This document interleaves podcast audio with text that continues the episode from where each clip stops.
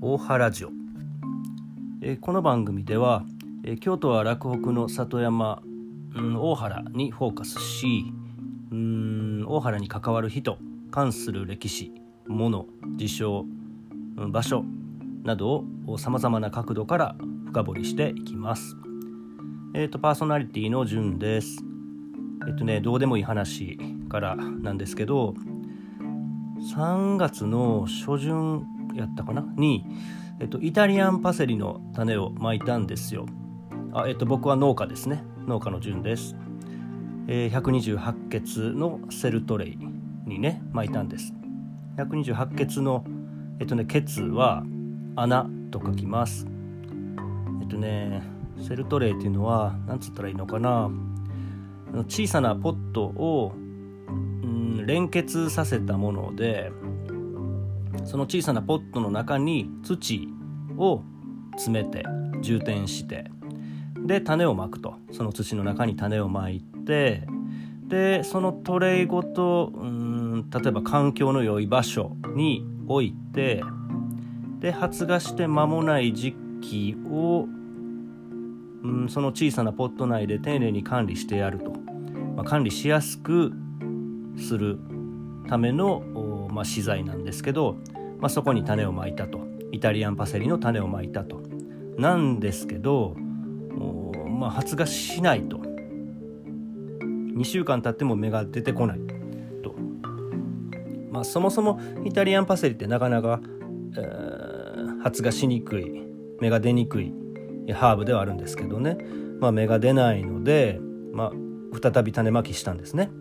もうタイミング合わなかったんやなとか、まあ、水やりしたけどちょっと乾燥してしまって種が枯死したのかなと思ってでもう一度同じ量だけ種まきしたんですよ。うん、だってまあ芽が出なければねそのシーズンイタリアンパセリは取れなくなってしまうわけなので巻いたと。いやそしたらですね2回目巻いたその翌日に芽が出たわけですよね。1回目のイタリアンパセリの芽が出てきて。これほんま農家あるあるやと思いますけどね。もうああもうやってしまったショックというね。本当にどうでもいい話なんですけど、まあ、ショックやったという話です。さてで、えー今回は大原工房の旦那さんである上田十一さんの回第2回目。相変わらず雑談してますけど、え今回は上田さんが大原をどう見てるかとか歴史を勉強すると見えてくるものとはみたいなネタを喋ってます。上田さんが喋ってます。はいそれではどうぞお聞きください。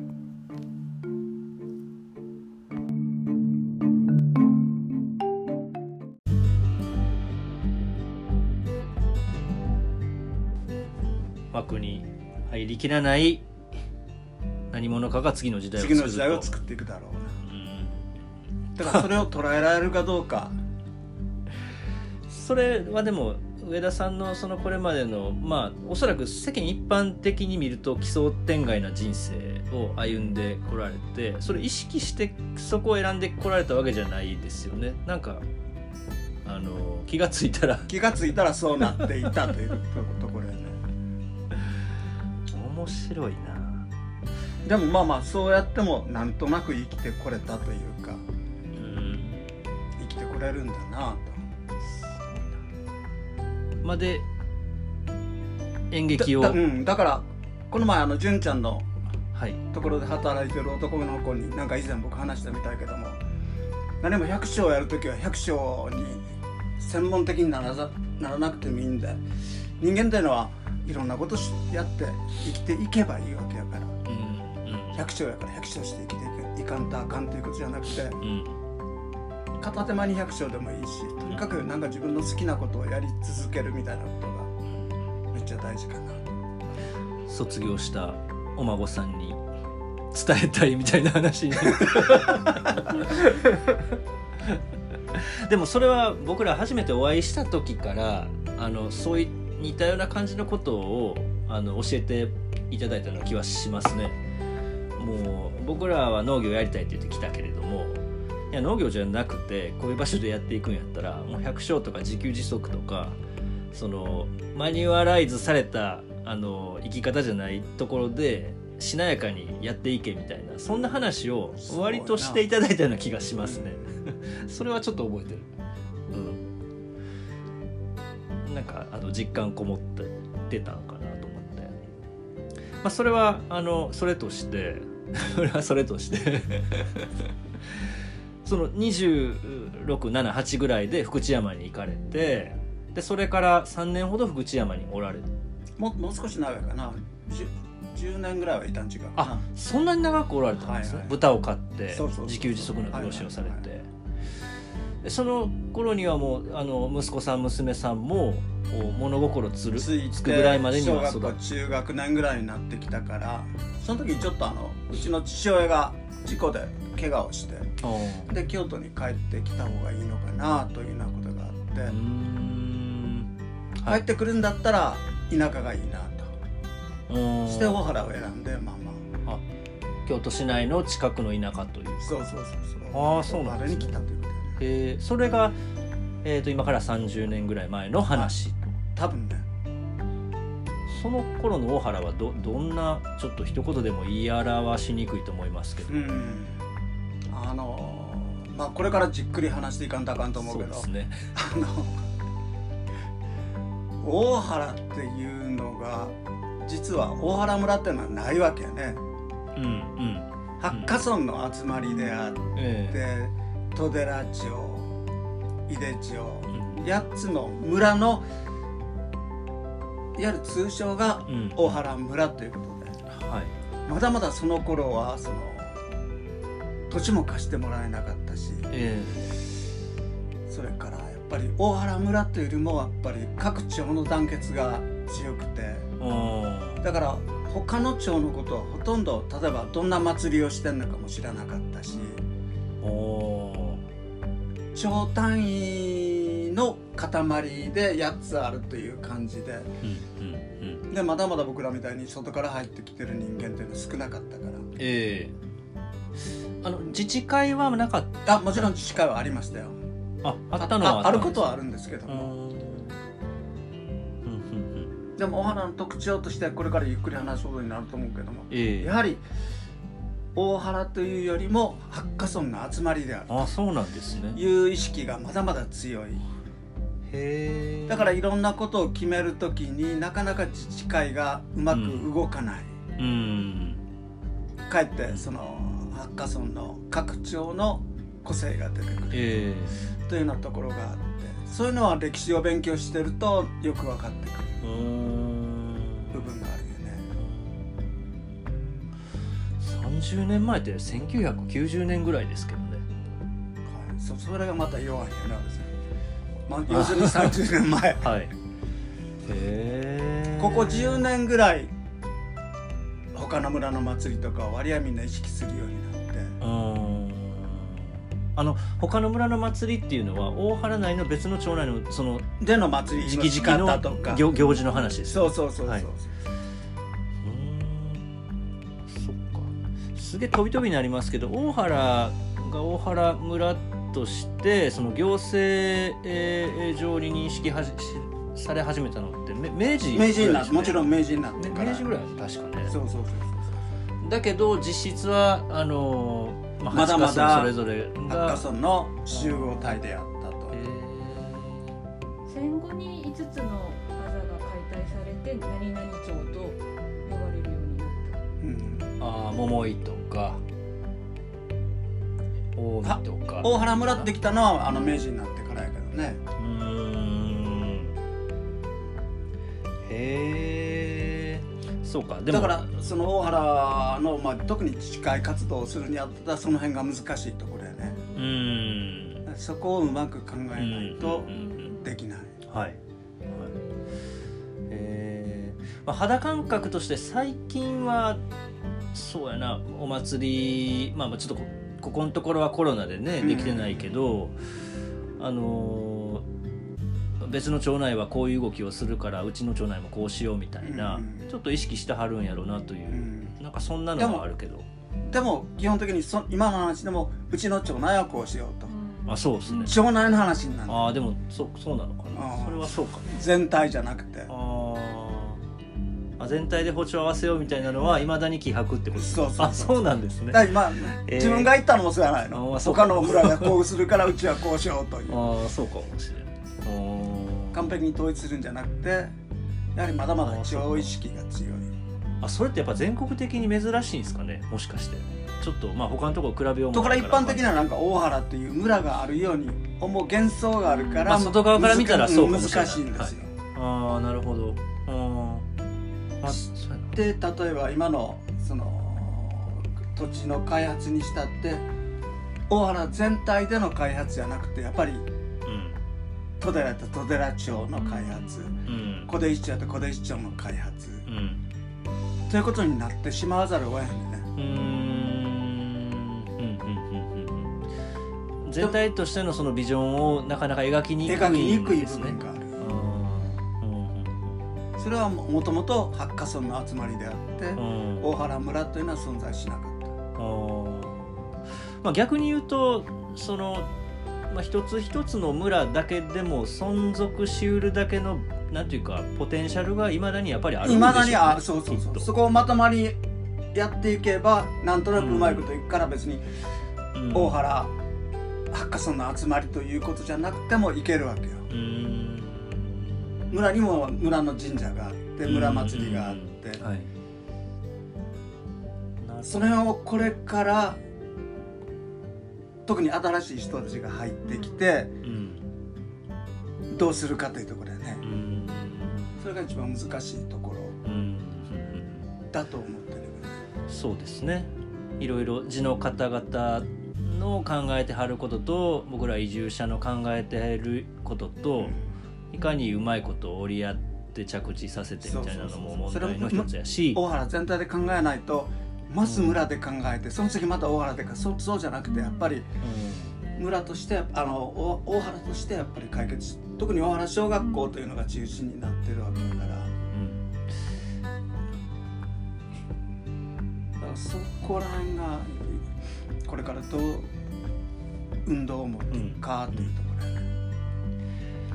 いやそれめっちゃ広がるな。広がるけど広がりすぎるからまあそれはそれでまたいずれお話あのいろいろ聞きたいなと思いますけど、まあ、上田さんご自身は、まあ、そういう大原の中でずっとあの暮らしてきてその大原を見てきて、まあ、草木染め工房大原工房の活動をずっとしながら、まあ、それ以外に割といろいろな活動をしてはりますよね。例えばそのえー、と里づくり協会という大原唯一の NPO 法人にも所属してるし伝統文化保存会にも所属してるし。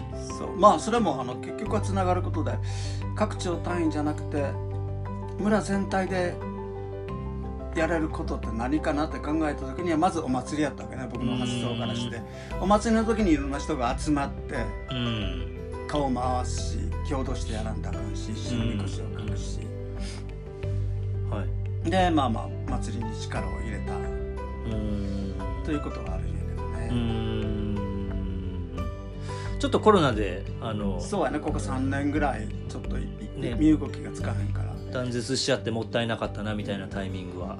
でも少しずつ変わってきていることはあって例えばまず祭りの通路あの行き方が変わったりして、うん。でもう少しみんなの意見割合ちょっと盛り上がりかけてきたんやけども例えばあの里根駅の前のあの小原の前メイン道路を通ろうじゃないかと。うん。いうような話。祭りっていうのは実は固定的なもんじゃなくて伝統的なもんじゃなくて、うん。祭りっていうのはもう一番新しいことなんや。うん。やりたいことを簡単に言えばやったらいいわけでどんどん変わってるわけで。でそれの一番大きな例はっきり分かりやすい例はさっき最近ちょっとしっかり書くようにしたんやけどあの祭りの日にちにしても江戸時代は4月のまあまあ初猿の日っていうか、まあ、4月の何日かということやあそうなんですね。はい。でその後明治になってうん。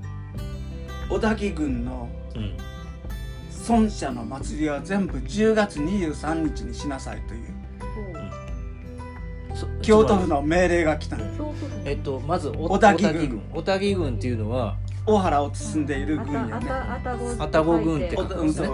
愛宕郡はいって書くんやはい。まあ左京区みたいなのがうね。ん。左京区よりもうちょっと幅の広いとこ孫社孫社ってろ村の神社。あ神社ね。の祭りは全部10月23日に統統一しなさいと。えっと村の神社っていうのは僕イメージできるのはエブエブミミですけど。エブミエブミ産砂神のエブミそう神社そうそうのお祭りは全部。で例えば一条寺のお祭りも要するにこの近くのお祭り全部10月23日に統一しなさいえそれは行政からそういう指導が？とそうそうそうそうそう。へえ。なんでかといえば祭りがバラバラバラバラあったら例えばお祭りにおはぎ持って挨拶に行かんのよ。うん。隣村が祭りやったら。でまたむこっち側の祭りの時にはそういう行き来がいっぱいあったわけよ。まあそれが一つの交流やったわけやけども。それが経費の無駄だからやめなさいと。おいうようなことで小田木郡の孫社はの祭日は10月23日に統一しなさいという命令があって全部10月23日に変わっていた。へえでそれで大原は10年後ぐらいにやはり10月というのは秋でもあるし忙しいし5月の15日に変えてくださいという申請を出してそれ許可されてだから北白川とか二ノ瀬とかあの辺りはまだ10月23日あそう守ってるね。ええそのお祭り変更しろと言われたそのお祭りは、うん。今のその本祭りのことですか？そうそうそうそう。本祭りを10月にやれてそうそうそうええすごいですね。全然伝統的な意味合いが全く変わってくる。じゃあそれ今言いたいのはそれぐらい祭りの形態というのはガラガラガラガラ変わってんねんだからなんかおじいさん僕もおじいさんですけども言わしたらこれは昔からこの日やとか言わはるけど実はバンバンバンバン変わってんねん。なるほど。なんかそういう意識がああるべきでうん。みんなやりやすいようにやればいいわけや。うん。でもなんか祭りは伝統的なものだってみんな思ってるけども日にちにしたって4月初猿の日その次が10月23日その次が10月15日その次が5月5日、うんそんで今は5月4日とか。うん。バンバン変わってるわけよ。だから過去を知るということはそのいろんなことがどんどん変わっていってるんだということを知ることなんようん。うん。だから今のおじいさんに言わしたら昔から5月4日なんや。うん。守らんとあかんやないか。そんなん僕から見たらバカみたいなもんだよ。へえそうなんです、ね、そういうことがいっぱいあるんだよ面白いな。なんかどっかで断断絶してるんですね。そうそうそうそうへこれ5月4日のお祭りっていうのをあのーか簡単に説明してもらってもいいですか？まあエブミの一番大きなエブミ八花村エブミ神神社ですね社八花村のは氏神なんやけども。うん。それの一番大きなお祭りでうん。あの八花村が集まってうん。みこしを三社出すのかな。うん。うんでおのおの分担して書いて、そういう大原全体の祭りなんやけども、うん。非常に大原では伝統的な祭り。うん。その祭礼日すらそれぐらいうん。4月、まあ簡単に言えば4月10月5月4日5月5日と 大きな変化があるということが分かれば物事っていうのは変えていいんだなというようにそれが楽しいものでいいものであれば、うん。そういうのが分かってもらえると思うんやけどねまあ確かにそうですね。うんあのただそもそもの祭りのその伝統的な意味合いとしては五穀豊穣を、ね、ご願うための農業に、あの帰属したお祭りであるはずなのに なぜか10月に行政からは指導があってうん。移せと。それごめんなさいいつ頃でしたっけ？えっと明治6年。明治6年。あー。明治維新があって。そうそうそうすごいな。へえそうなんですね。まあそれが10月移りえーやっぱそれじゃあちょっとおかしいやろっていうので、まあ、おかしいかなんか理由があるかい。都合が悪いか。で、えっと5月15日に帰ってくれうー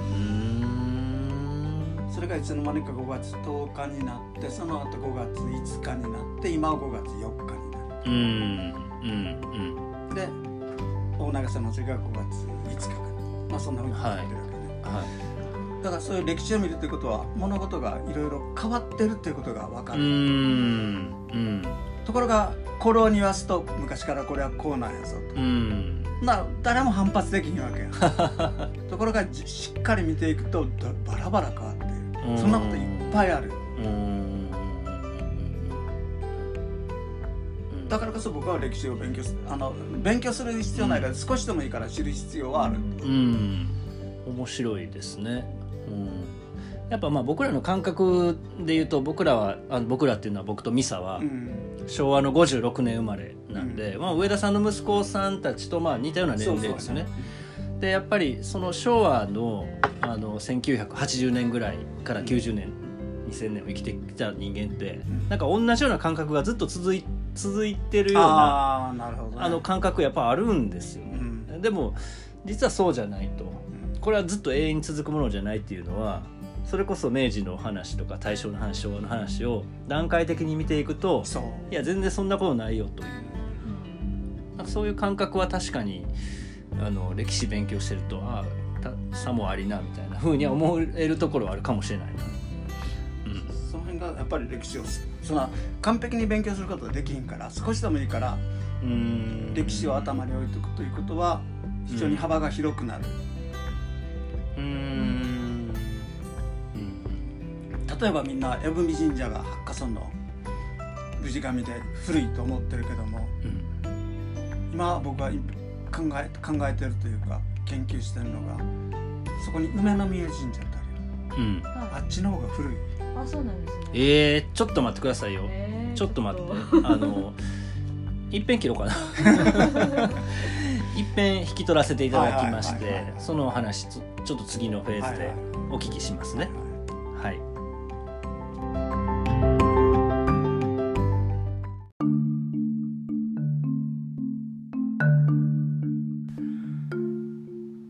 はい、えーいかがでしたでしょうか？えっ、と固有名詞がバンバン出てきて、えーリスナーさんを起きてけぼりにしてるところありますけれどもまあ素人発信ご愛嬌ということでお許しください。えっ、とですね大原八花村は大原の八花村はもともとそれぞれの村で独立していて、えー庄屋がいて村を治めていたと。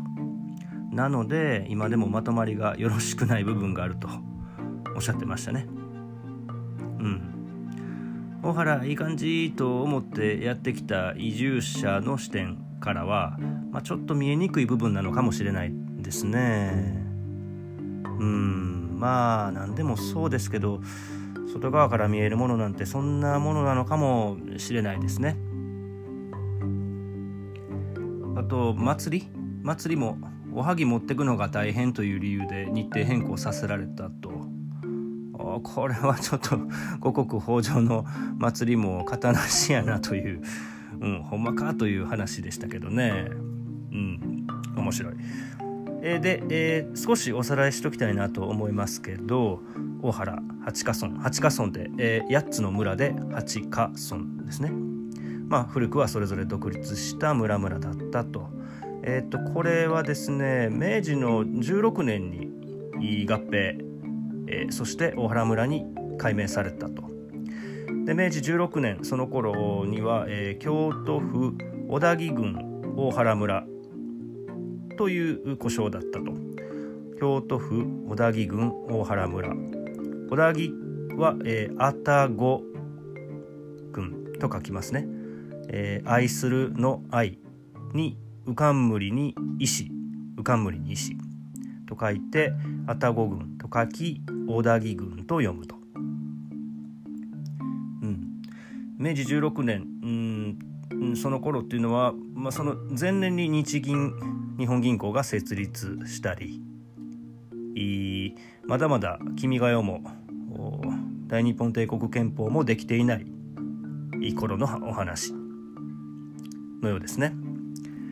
で、えっと、現在の京都市左京区大原丸々町と呼ばれ始めたのはうん昭和の24年頃昭和の24年の話だそうですね。京都市に編入されて京都市左京区大原〇〇町と呼ばれるとこのタイミングで大原八ヶ村プラス近辺周辺の5町内が合併したと、まあ、そういう履歴がある村です。はい、でですね、まあ、ちょっと立地も含めて大原のこと少しお話ししておくとあの南北に細長い盆地の里で、うん。まあ、東の山麓というか、まあ、山々に囲まれていてですねその東は比叡山系比叡山。西は北山山系、まあ、北山杉とかの山系に囲まれていると。でまあ中央部分には、えー、高野川高野川という川これは鴨川の源流の一つですけれども、えー、高野川が里を分断するように流れていると。でその高野川の東に、えー、北から少林院町来郷院町大長瀬町上野町戸寺町。これで5つ。町内5つね。で、えー、高野川の西側にはあ草尾町野村町井出町。これで3つ。の合計8つの村。これが大原八ヶ村と呼ばれるベースとなってる集落ですね。本編でよく出てきたのはこの8つの町内のこと。を指します、まあ、今後もおそらくいろいろ出てくると思うので、えー、覚えておいて 覚える必要もないけどそういう話だということですね。はい。で本編で出てきたいろいろ固有名詞の中には江文神社という故障も出てきてましたけれども、まあ、こちらについてはまたいつか紹介する機会がおそらくあると思いますので、まあ、今回は置いておくことにします。えっと、絵踏の絵は、えー、三髄辺に、えー、工工作の工入り江の絵ですね。で文は文文章の文で絵踏神社、えー、小原の氏神様ですね。はい。えー、っとまあまあいろいろとなかなか分かりにくい話が出てきますけれども どんどん置いてけぼり感もありかもしれないですけれども、うん、いろいろ調べるツールもあるのでちょこちょこ見ながらついてきてくださいね。はい。で次回はうんそうだな。もう少し概論的な話を続けたかったけど我慢できなくなった上田さんが古文書の知見をちらちら出してくるとほんまかという話も出てきますので、えー、大原の歴史ファンはお楽しみになさってください。はい。えーと、上田さん、えー、前回もちらっとお話しさせてもらいましたけれども大原工房という草木染め工房でいろいろなワークショップもしておられます。えー、同じく概要欄に大原工房のウェブサイト載せておきますのでよろしければご覧ください。はい。では今回もどうもありがとうございました。また次回お楽しみに。大原ジオのじゅんでした。